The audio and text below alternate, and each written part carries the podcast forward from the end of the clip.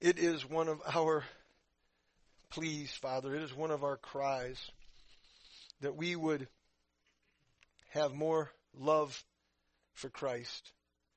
That as we come and open your word, we desire to know Christ and Him crucified.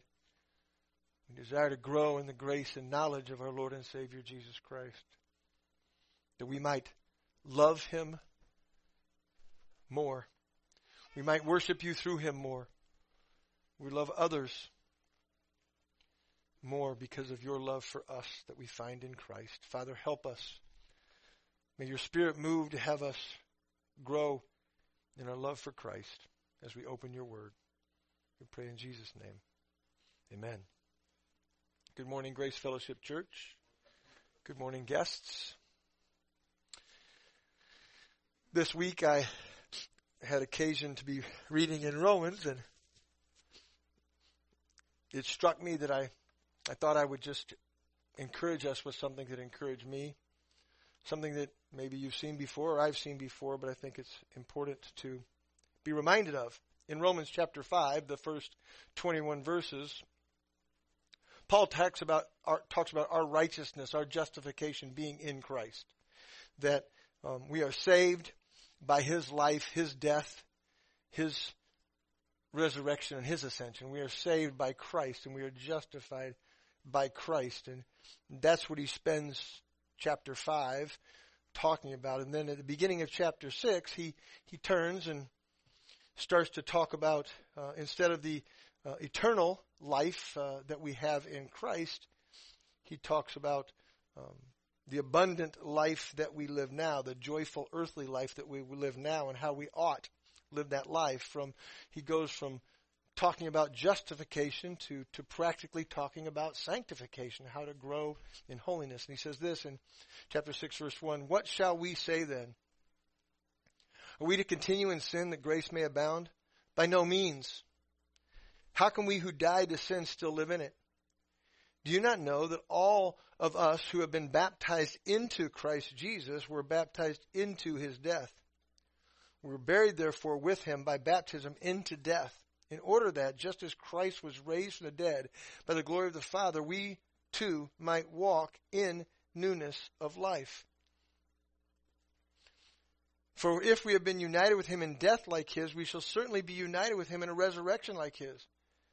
We know that our old self was crucified with him in order that the body of sin might be brought to nothing, so we no longer be enslaved to sin. We know that we are in Christ, and if we are in Christ and we believed into Christ, that we then, our old self died with him and was crucified with him.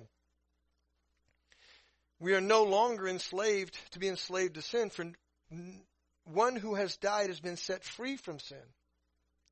Now, if we have died with Christ, we believe that we will also live with him. We know that Christ, being raised from the dead, will never die again. Death no longer has dominion over him. For the death he died, he died to sin once for all, but the life he lives, he lives to God. So you also must consider yourselves dead to sin and alive to God and Jesus Christ. So it's true that justification and eternal life it's in Christ Jesus and then when we are in Christ Jesus then as we live our lives we are now in Christ and we are dead to sin and we are alive to Christ. These are just statements of fact. He says let not sin therefore reign in your mortal body to make you obey its passions. Do not present your members to sin as instruments for unrighteousness but present yourselves to God as those who have been brought from death to life, and from your members to God, and your members to God as instruments for righteousness. For sin will have no dominion over you, since you are not under the law, but under grace. This is such a great reminder that the power, the power that we have, and the motivation that we have to stop sinning is Christ. The power that you have, brothers and sisters, to stop sinning, the power is Christ.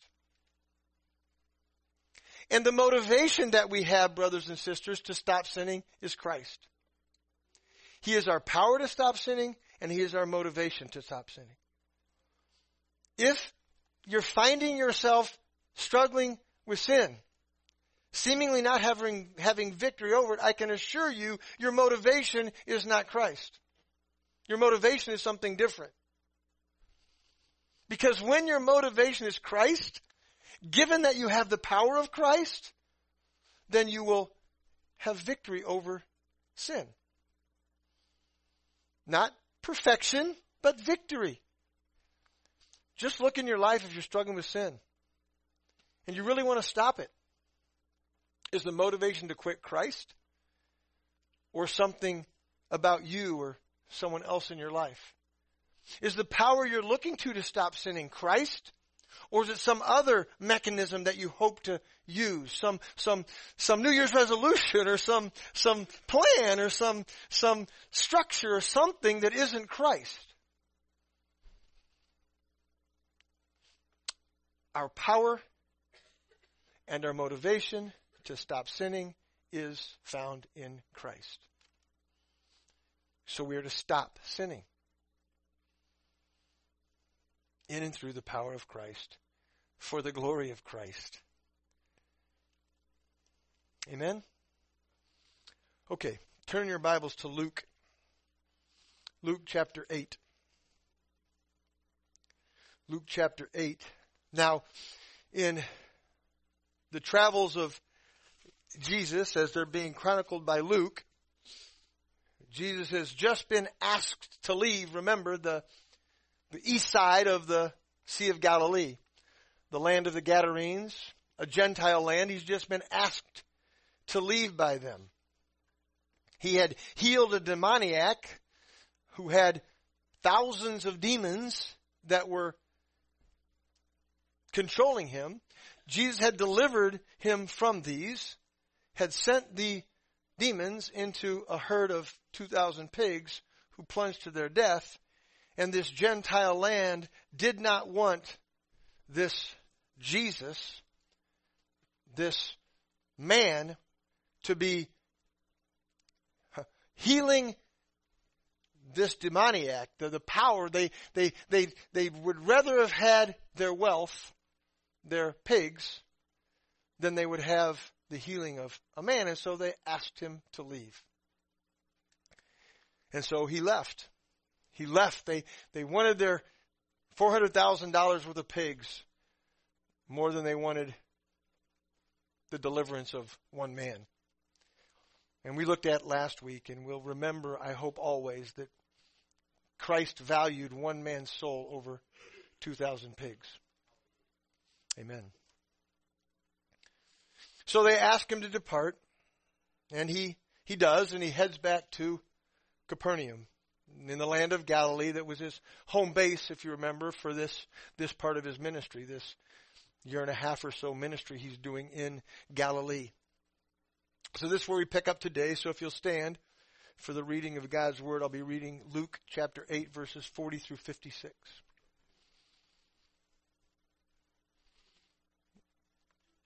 Now when Jesus returned, the crowd welcomed him, for they were all waiting for him. And there came a man named Jairus, who was a ruler of the synagogue. And falling at Jesus' feet, he implored him to come to his house. For he had as only daughter, an only daughter about 12 years of age, and she was dying. As Jesus went, the people pressed around him, and there was a woman who had a discharge of blood for 12 years. And though she had spent all her living on physicians, she could not be healed by anyone. She came up behind him and touched the fringe of his garment, and immediately her discharge of blood ceased. And Jesus said, Who was it that touched me? When all denied it, Peter said, Master, the crowds surround you and are pressing in on you. But Jesus said, Someone touched me, for I perceive that power has gone out from me. And when the woman saw that she was not hidden, she came trembling and falling down before him, declared in the presence of all the people why she had touched him and how she had been immediately healed. And he said to her, Daughter, your faith has made you well. Go in peace. While he was still speaking, someone from the ruler's house came and said, Your daughter is dead. Do not trouble the teacher any more. But Jesus, on hearing this, answered him, Do not fear. Only believe, and she shall be well. And when he came to the house, he allowed no one to enter with him except Peter and John and James and the father and mother of the child. And all were weeping and mourning for her. But he said, Do not weep, for she is not dead, but sleeping. And they laughed at him, knowing that she was dead. But taking her by the hand, he called, saying, Child, arise. And her spirit returned. She got up at once. And he directed that something should be given her to eat. And her parents were amazed, but he charged them to tell no one what had happened. You may be seated. I know I say this often, I think I do anyway, but preparing for this Lord's Day preaching was one of the best weeks ever for me. There is so much inside of this passage of scripture. This passage of scripture is given quite a bit of ink in the Bible. It's covered by all three gospel writers, and there's quite a few um, verses that are that are given to this this happening. These two miracles compared. We're going to be looking at the next couple of weeks anyway. That these two miracles that that happen and and comparing the two of them. There is so much again inside of these verses that I may even tangent as we go because there's more in my mind than is on my notes. And and and as we go through, always, uh, I, I hope that that we will grow in our grace and knowledge of the Lord and Savior Jesus Christ. That we actually will will see Christ. We will see God for who He is. We will see salvation. We will see we will see faith. We will see the things that that will have us to know Christ more and to to love Him more. So, Jesus had been run out of this Gentile territory of the Gadarenes. They didn't want him there. They wanted their wealth. They didn't care about the health of that one lunatic. So, to the land of Galilee, Jesus returns and serves. Verse 40. Now, when Jesus returned, the crowd welcomed him, for they were all waiting for him. Remember when Jesus left the east side of the Sea of Galilee, where he'd been doing ministry, to go to the west side, one of the reasons possibly was to get some rest away from all of this ministry he was doing. He was being followed by large crowds. He was being, um, he had, he was in great demand. Now, as his following was growing and his, and the people that were fond of him were growing, remember, so was the, the hatred of the Pharisees and so was the, the religious elite hating him more and more. Uh, but but he has this huge crowd, and it says that when he returned, the the crowd, the ochlos, they welcomed him. They they glad you're back. They were. It says they were all. And by the way, this is a place where the word all doesn't mean all. It does it, but it means all types of people. This huge crowd of people, a lot of folks from the Galilean side of the Sea of Galilee were waiting for him. This word waiting, prostakaio, wait with anxiety, to expect, to anticipate. So they weren't, they were welcoming him in because they had been waiting for him, not just, you know, not, this, this word is, it means they're anxiously awaiting his arrival. He had left to go to the other side. They didn't know if he was coming back or not. He had been doing all these wonderful things in their land, and they were waiting expectantly. Like, like when a, when a dad comes home from a long trip. Dad's been gone for a week and the kids and the wife, they're there waiting for him with signs and they, they're so excited to see him home. I remember one time when I was a kid, one of the most traumatic experiences of my life because I remember it well. I was probably five or six years old. I don't remember. I was a fairly independent young man, as you might imagine, and I told my mother she was fine to go to the store without me. And she might have been gone. She says 30 minutes. I think it was 30 hours. But she was gone what seemed like a long time for me. And I remember how anxious I was for her to get home. Like, this is my mom this who feeds me and takes care of me, and I was so anxious. And I, I had this picture of these people, like maybe even with watchmen out there looking for him to come back and waiting to tell everybody he's here. Because they're anxiously waiting for him to return. Now, are they waiting for him to return because they want to serve him as their king? No. They're waiting him to return because he has been serving them. He has been benefiting them. He's, he, they're, they're waiting anxiously. He's been healing diseases. He's been casting out demons. He's been preaching and teaching with authority. And they, they, they want him back to minister to them. They aren't interested in having him back to serve him as king. They were anxious to be served. Matthew 20, 25. But Jesus called to him, to him, the apostles and said, You know the rulers of the Gentiles lord over them, and their great ones exercise authority over them. It shall not be so among you, but whoever would be great among you must be your servant, and whoever would f- would be first among you must be your slave, even as the Son of Man came not to be served, but to serve, and to give his life as a ransom for many. Jesus came to serve others. That is what he had been doing in Galilee with compassion and patience. He had been serving with, with other mindedness. Jesus' whole life, his whole ministry was about others. It was other minded. He would, he would meet their physical needs. He would give them foodstuffs. You know, ultimately, he would, he would serve those that he came to save with his life on a cross.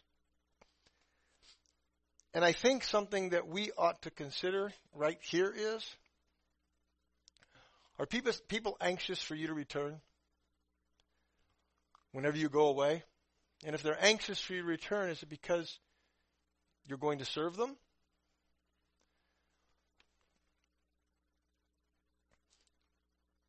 we ought to be like Christ in serving others, yes? Look, I, I, this will sound, I don't know what it'll sound like. When Cal's gone, I miss him for a lot of reasons. Okay, one of the reasons I miss him is he serves me and my family well. That's a good thing. That's a godly thing. That is a Christ-like thing. We ought to be people that, dads, when you come home, it's because your wife and your children know he's here to serve. Because he's Christ-like. Most of us can relate to my five-year-old story about our mothers because our mothers do serve us. They're gone, we miss them.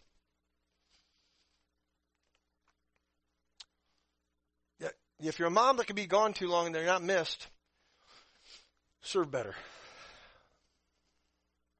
Okay, so Jesus returned. The crowd welcomed him. They've been anxiously waiting for him. They're all there. This huge throng of folks are waiting for him to return. So next we see Jairus' plea. Now when Jesus returned, the crowd welcomed him, for they were all waiting for him. And, verse 41, and, now there's a word that is not in our translations, but the word there is idou, and the word means behold, look, listen, pay attention. Prompters of attention to emphasize the following statement. This word, behold, that we actually see translated often, it's here in the Greek, it's just not here in your Bible. It's, it's, hey, pay attention.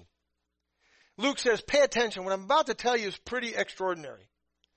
So he starts by saying, look, Pay attention to what's happening here. It's like a signboard. Take notice. Something extraordinary. And there came a man named Jairus. Now, first thing we see about this guy Jairus, besides his name, is that he was a man. In the Jewish culture, men had higher status than women.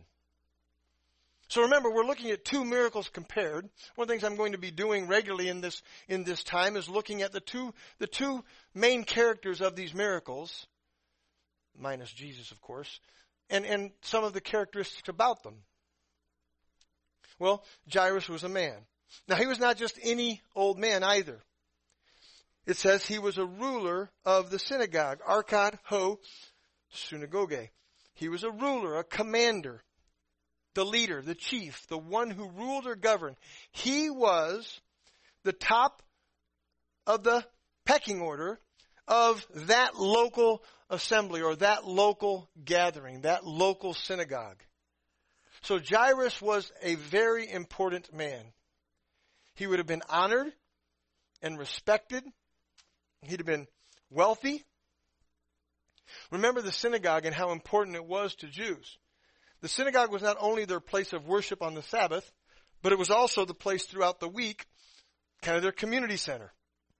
Everything kind of emanated out of the synagogue. And so the man who ran the synagogue would, he, in Jewish culture, he'd have been, I don't know, more important than a mayor. I mean, he would have been the man. Jairus would have been the lay leader in this Jewish community. And all that would have come with that. Wealth and he wouldn't really need much from anyone else because it would all be there for him because he respected and honored. Now, remember the last time Jesus was in Capernaum in the synagogue? In chapter 6 of Luke? On another Sabbath, he entered the synagogue and was teaching, and a man was there whose right hand was withered. And the scribes and the Pharisees watched him to see whether he would heal on the Sabbath so that they might find a reason to accuse him. But he knew their thoughts, and he said to the man with the withered hand, Come and stand here. And he rose and stood there. And Jesus said to them, I ask you, is it lawful on the Sabbath to do good or to do harm, to save life or to destroy it? And after looking around at them he, all, he said to him, Stretch out your hand. And he did so, and the hand was restored. But they were filled with fury and discussed with one another what they might do to Jesus. So this is the synagogue in Capernaum that Jesus had been run out of basically. They were upset with him because he had healed on the Sabbath and they were, they were wondering how they could harm him, what they could do to him. Well, Jairus would have been the, the leader. He was not the scribes the Pharisees described, but he was the lay leader that would have been at that synagogue.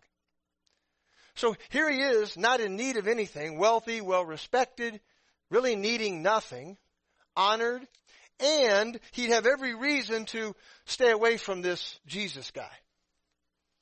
That's why Luke says, hey, listen, pay attention. This is kind of a, a kind of a big deal.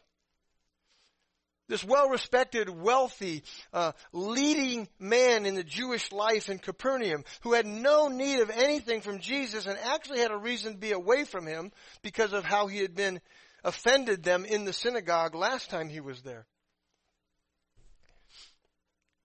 His life was good.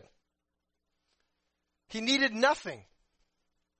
This man needed nothing from Jesus of Nazareth. Nothing good comes out of Nazareth. What would he need possibly from him? And yet, we see this. Luke says, hey, check this out. Jairus, the ruler of the synagogue, there in Capernaum, falling at Jesus' feet. He implored him to come to his house.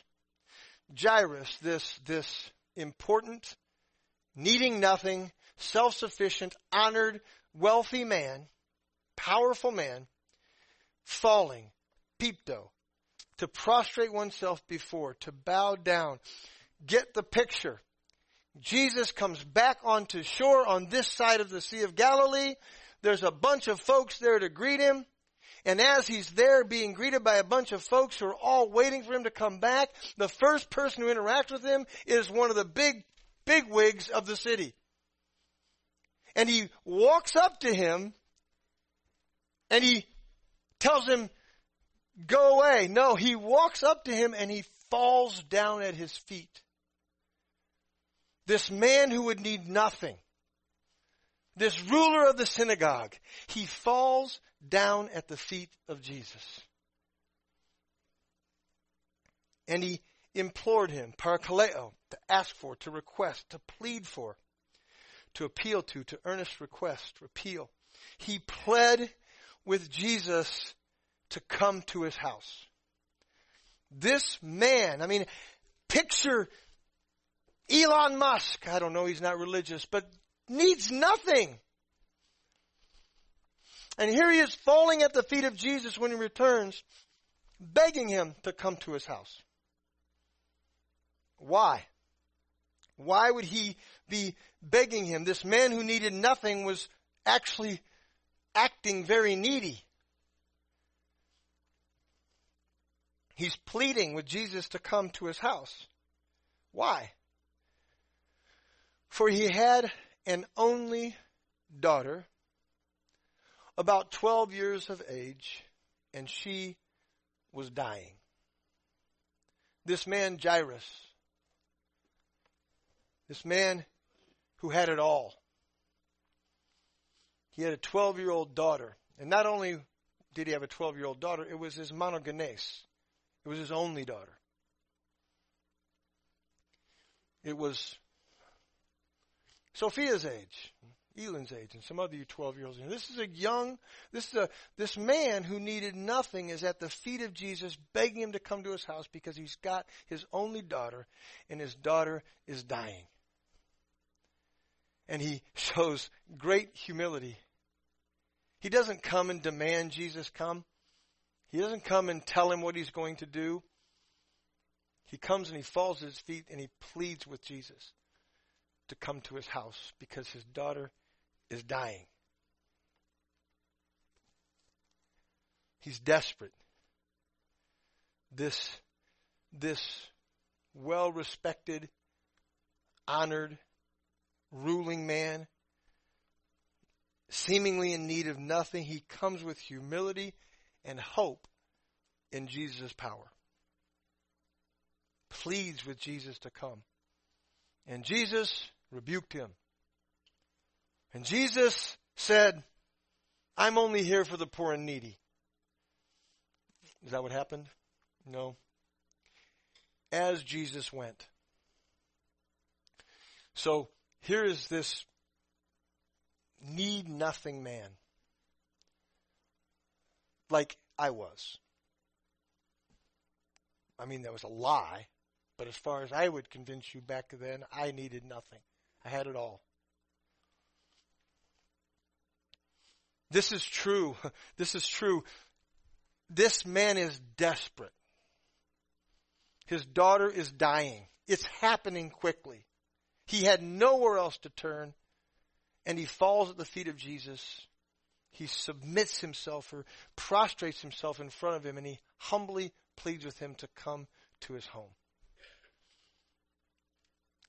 As Jesus went, Jesus then went with this ruler of the synagogue of Capernaum, where he had been ran out of, remember, he, he goes with this man. He goes with Jairus to go to his home to help his dying daughter. We're going to see again, but Jesus is not a respecter of persons. He doesn't turn away the, man, the person who has it all when they see their desperate need when they're without help or hope. But notice, he falls down at Jesus' feet and pleads with him. He's broken and without hope. So, as Jesus went, the people pressed around him. The word there, remember in, in Luke 5, we had that description of of they were crowding in on him when he was by the Sea of Galilee and he noticed some boats and he got back into the boats. So the word there is a much softer word than is used here. This word here, as they say, the people pressed, sumpnigo, it's choke. It's the word that it causes plants to die is the way the word is used also. It means to crowd around, to press against, to crowd around to the point that one can hardly breathe. Again, this is a, this is a very strong word.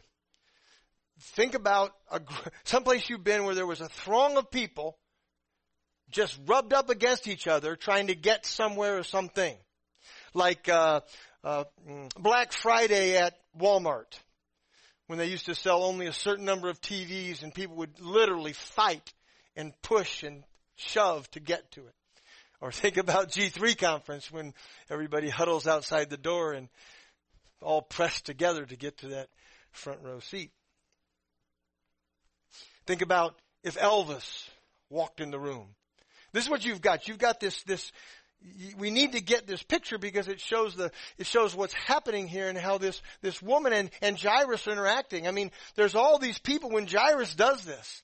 The humility it took for Jairus, this big man on campus, to, to humble himself in that way in front of all these folks. But there's this huge crowd as he's going that is pressing in on him, making it even hard to breathe. So, and in this group was a woman with a plan.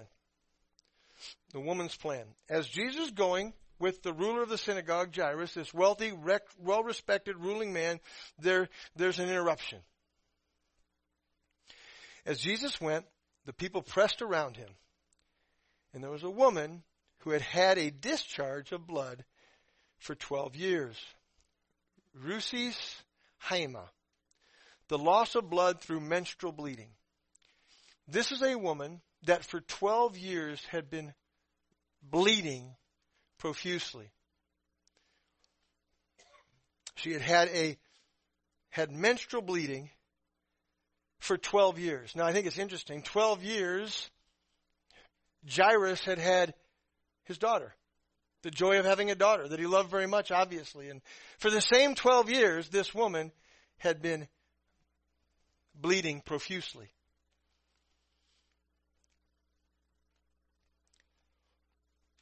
What would have been the byproduct of her ailment? Well, she would have been ostracized, wouldn't she? She would have been unclean. Not only should she not be the ruler of the synagogue, she would have been desynagogued. With her blood problem, she would have been unclean and kept away. She would have been ashamed. You see the contrast of these two people that come to Jesus seeking his mercy. You have this, this woman who had, who was, who had been for 12 years having this ailment that would cause her to be ashamed and ostracized and kept away from. She would have been very weak, for sure. And she's in this throng of people. Again, she's, she's one of thousands or hundreds or thousands or thousands of people that are all clamoring around Jesus and she's in this crowd of people. It's such a tightly compacted group, you can hardly breathe. And here's this frail woman. And though she had spent all her living on physicians. She had spent every dollar she had with physicians trying to take care of this vaginal bleeding.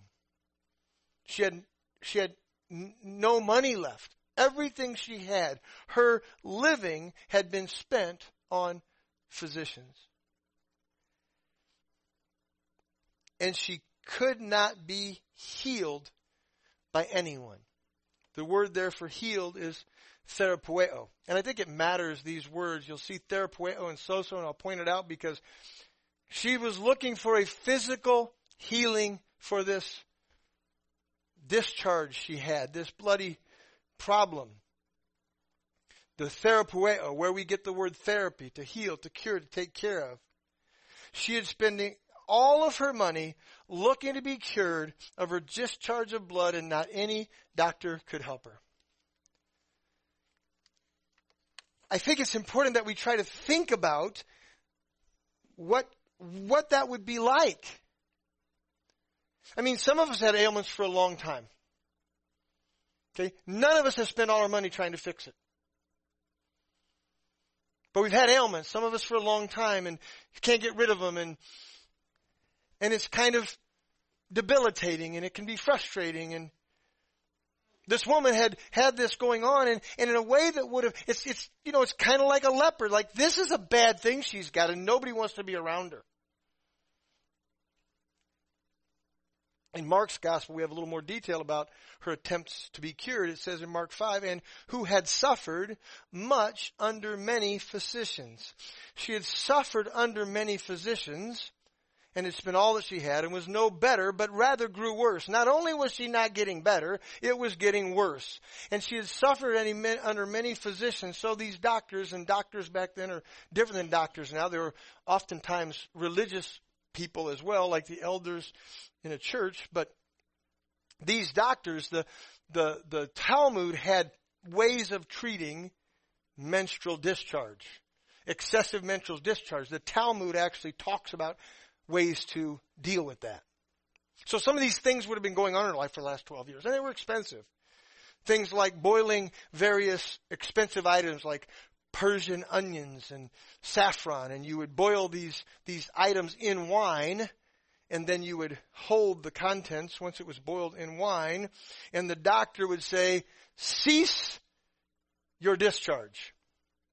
So she would have spent money on things like that. Rubbing flour all over the lower half of her body is something else she would have probably tried to do. And nothing was fixing her. Something else is she would, they would fetch barley grain from the feces of a white mule. So they would dig barley grains out of the excrement of a white mule and then hold that in their hands all day. And if the bleeding stopped, then they'd hold it for three more days so the bleeding would stop forever. So these are the kind of things she had been doing. And not only was it not getting better, as we might guess, it was getting worse. That wasn't helping. And she was desperate. She tried everything.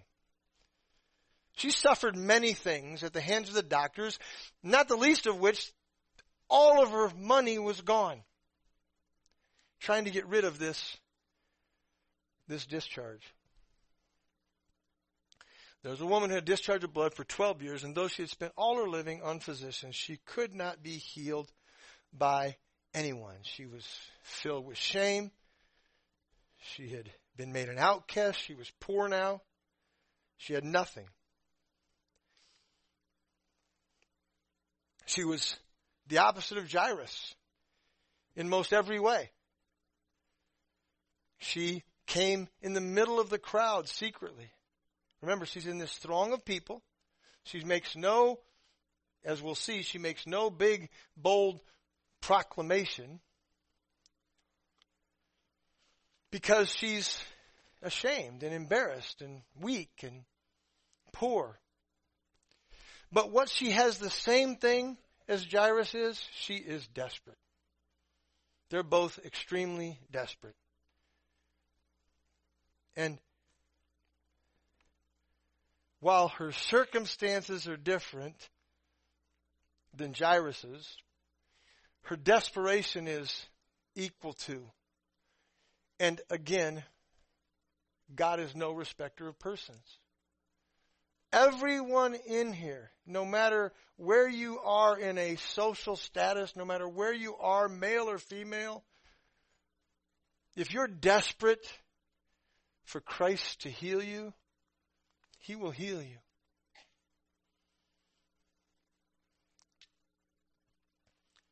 Those who God gives eyes to see their hopelessness, Jesus heals. But what's true is desperation. And knowing that there's nothing else to turn to, no one else to turn to except for Christ Jesus. She was hopeless. She was out of money. Doctors couldn't help her. So, verse 44, she came up behind him, Jesus, and touched the fringe of his garment the fringe of his garment, the tassels that would have hung down from the, from the cloak he would have worn, which was very Jewish. And so she touched the fringe of his garment. That word is stronger than touch. It's hapto. And it means to hold on to, to seize, to grasp. Touch with relatively firm contact. This hopeless, sick, poor woman grabbed on to Jesus' garment. She literally was clinging to Jesus in desperation. You see, these other people were pressed against lots of bumps and touches, as Peter's going to bring up. But this woman, this woman grabbed and held on to. She clung to. She was literally clinging to Jesus in desperation. Why was she doing that? Look at Mark's gospel again, Mark 5, 25. And there was a woman who had had a discharge of blood for 12 years and who had suffered much under many physicians and had spent all that she had and was no better but rather grew worse. She had heard the reports about Jesus. She had heard the reports about Jesus. She had heard about this Jesus of Nazareth who was displaying and proclaiming the power of God, who was teaching and preaching the kingdom of heaven, and who had been going around Galilee healing people of their diseases. And so she had heard about this Jesus and who he was and what he was doing. Came up behind him in the crowd and touched his garment. For she said, here's what she came up to him having said in herself, if I touch even his garments, I will be made well. She had belief. She had faith. She believed in who Christ is. He is God, and the word she uses for made well here is sozo. She knew that she could be saved. She could be made whole in this person, Jesus. And she believed all she needed to do was touch him. She had faith in the power of Jesus to save her from her hopelessness. She believed in the power of Jesus to heal. Matthew 9:21 the same word she uses there.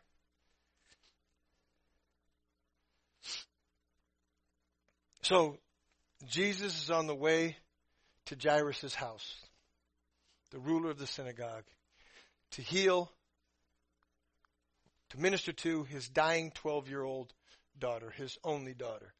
And as he's going, the crowd's pressed in around him, so tight you can hardly breathe. This throng of people.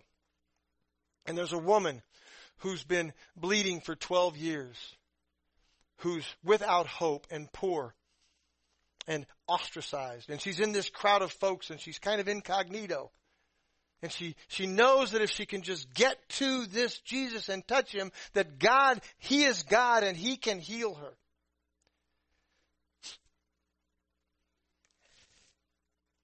She came up behind him and touched the fringe of his garment.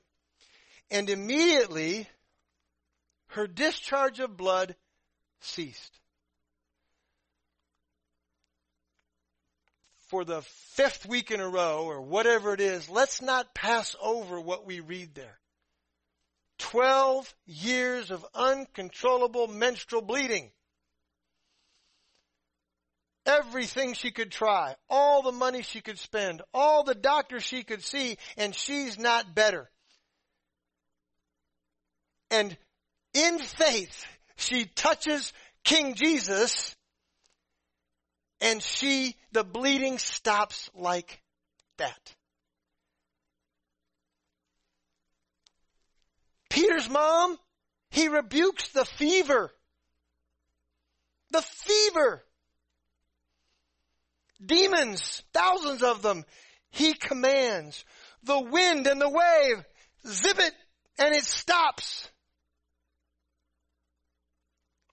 We've thought about that. Think about that. Think about wind and waves just stopping. Because he said it.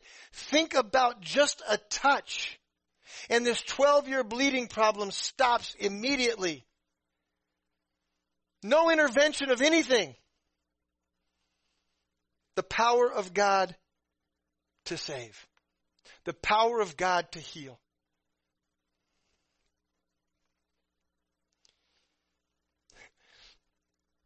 You ever been hit in the nose and blood just flowing profusely? Try just to touch something and have it stop. 12 years of bleeding. Nothing to do about it. Can't stop it reaches out in faith to touch Christ, and it stops immediately.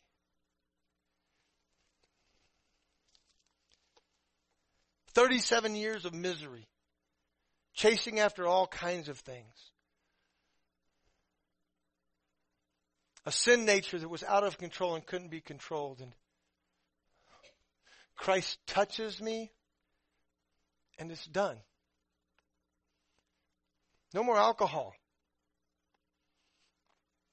Listen, so this woman, missions accomplished. She, she had a plan to be healed of her bloody discharge that she'd been having for 12 years. She knew all she had to do was touch Jesus and his power would be sufficient. She had reached out and clung to Christ, literally, and the bleeding stopped.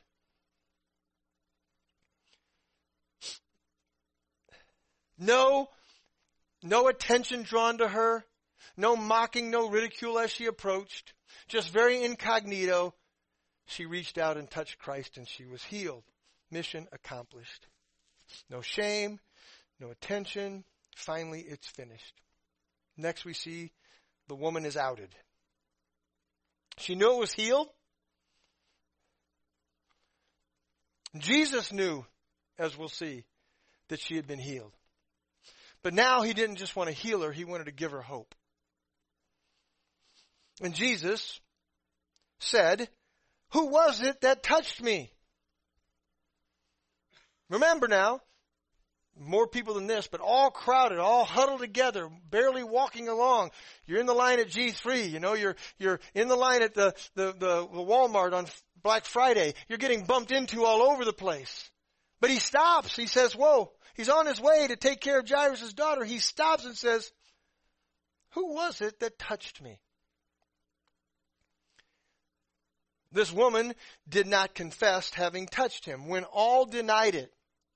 No one said it was me. And again, grabbed onto, seized. She knew it was her, but she did not want to draw any attention to herself. She was, again, she had been an outcast. She was ashamed. She was ridiculed and mocked for years due to, her, due to her uncleanness. And by the way, leave it to Peter. Peter, who had a bad habit of correcting Jesus. Peter said, Master, the crowds surround you and are pressing in on you.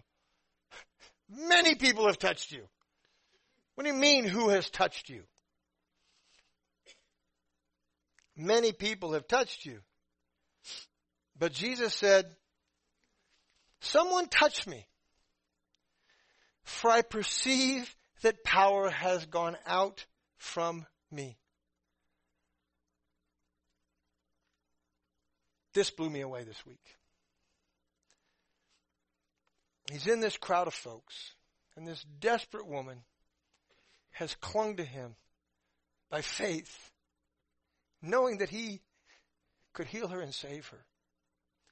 He has no human knowledge of what's going on. There's all this thing going around him and, and there's no way to know who's actually grabbed onto you. And he says, Someone touch me, for I perceive that power has gone out from me. He felt his power going into this woman. The power of God is not impersonal. We don't have a God who could care less you know, when, when God moves in us, salvifically or even sanctifyingly, we feel it, yes? Like there's something we experience when God touches us. Certainly when He saves us. There's something that we experience and what I found so incredible was God experiences it also. This was a two-way interchange of a, of a, of a connection. Of this woman touching Jesus and his power flowing out and him knowing that he had just healed someone and he cared. He wanted to know who had touched him.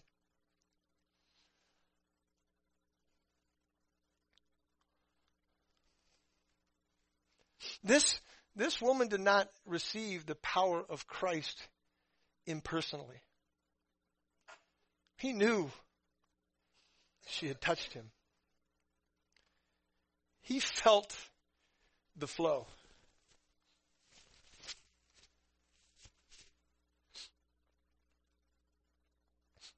We don't have an impersonal God.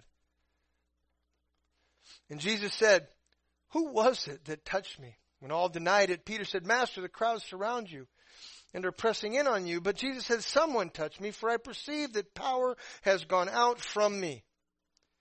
So it's becoming clear that Jesus is not going to keep moving on until somebody fesses up.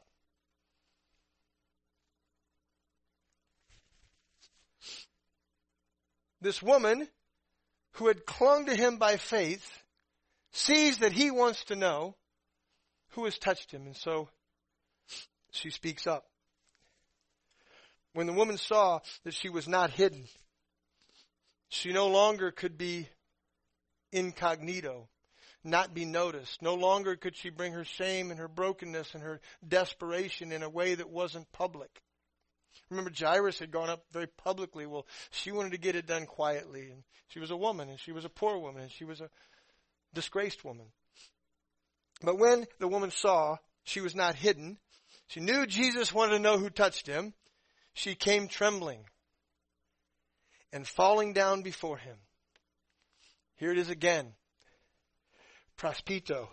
To prostrate oneself before someone, implying supplication. Third person who's bowed down to him recently. You had the demoniac bowing down to him over in the country of the Gerasenes. You had Jairus bowing down to him. And now you have Jesus, or this woman bowing down, clinging to him. She'd been healed of disease and she's now bowing down to him, all desperate. God is no respecter of persons. Lunatics, rich, poor, men, women. And she declared in, in the presence of all the people why she had touched him and how she had immediately been healed. She gave a testimony. Here's why I touched him. I touched him, I clung to him because I knew that he was God and I knew that he could save me and heal me. Think about the, think about the other people around there. Remember, they're all huddling up because they're really happy he's back. They're welcoming back and they're all, they're all huddled around. They're clamoring around so tight and they're all bumping into one another and maybe even to him. But she says, no, no, I grabbed him and held on to him because I know he's God and I know he can heal me and save me. Y'all just want to bump into him. I'm going to cling to him.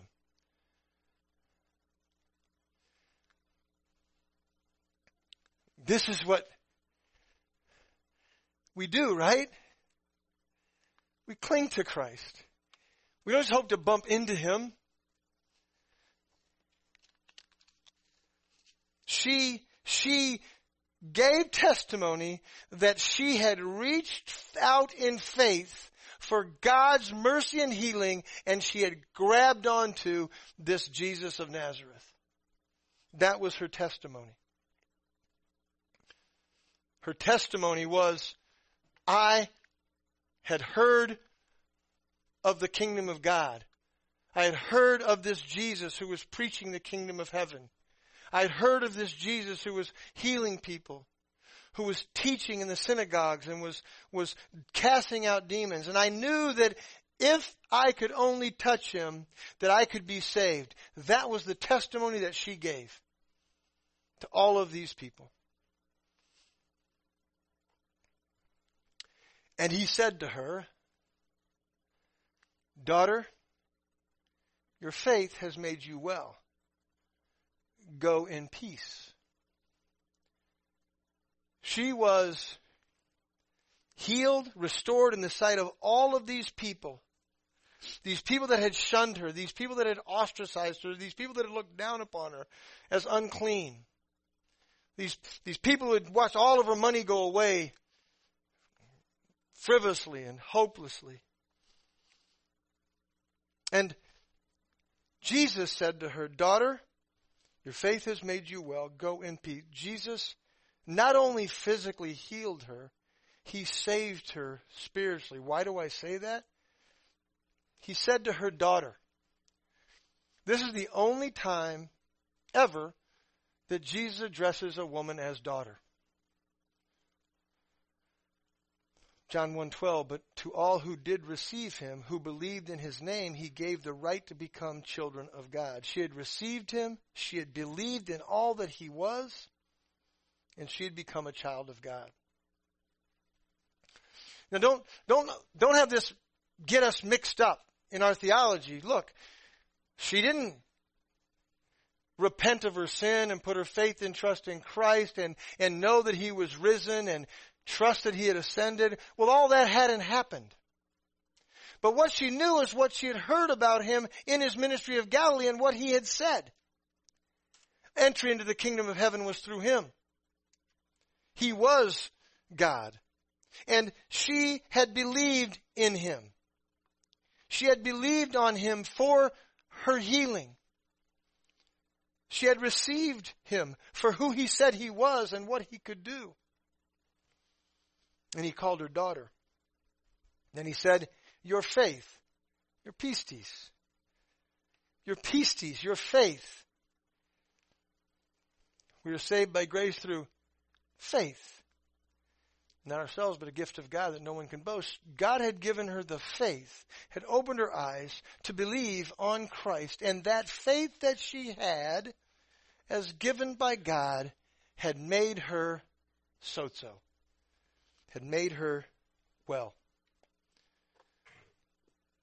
Daughter, your faith has made you well, saved. Go in peace. Remember, she had said to herself, I only touch his garment, I will be made well. He said, Your faith, your faith has made you well. Go in peace. Eirene, the peace, this is what Jesus regularly says. Peace I leave with you. This is, this is what it is. This is what it says in Romans 5 1. Therefore, since we have been justified by faith, we have peace with God through our Lord Jesus Christ. She had obtained peace with God through Jesus Christ by her faith in who he is. And he told her in front of all of these people, all of these people that are watching, Jairus included, and his traveling party, daughter, child of God, your faith, your belief in who I am and what I can do, it has made you saved. Now go in peace. You will now have peace with God. Shalom in the Hebrew, what all these Jews were wanting, he's telling her she has obtained by faith in him.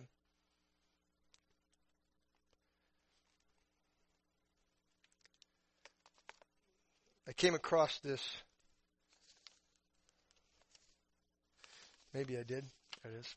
A poem from an unknown pastor, from an unknown congregant, a lady who had listened to him preach this portion of Scripture. Listen to what her poem says. Who touched me? Twas the voice of the Master.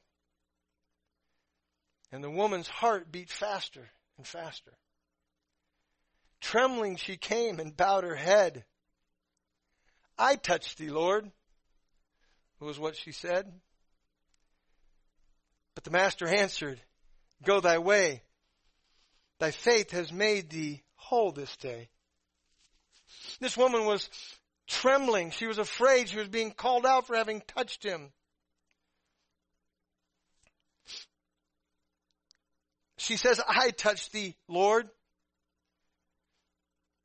And the master answered, Go thy way, thy faith has made thee whole this day. Have you touched me?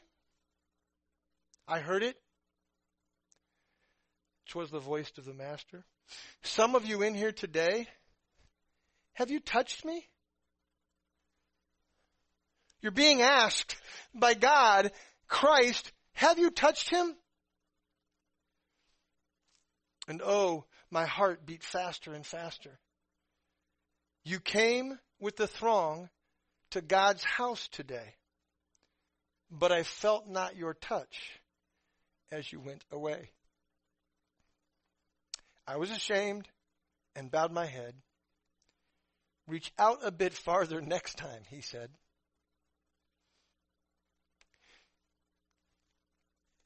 If you are without hope,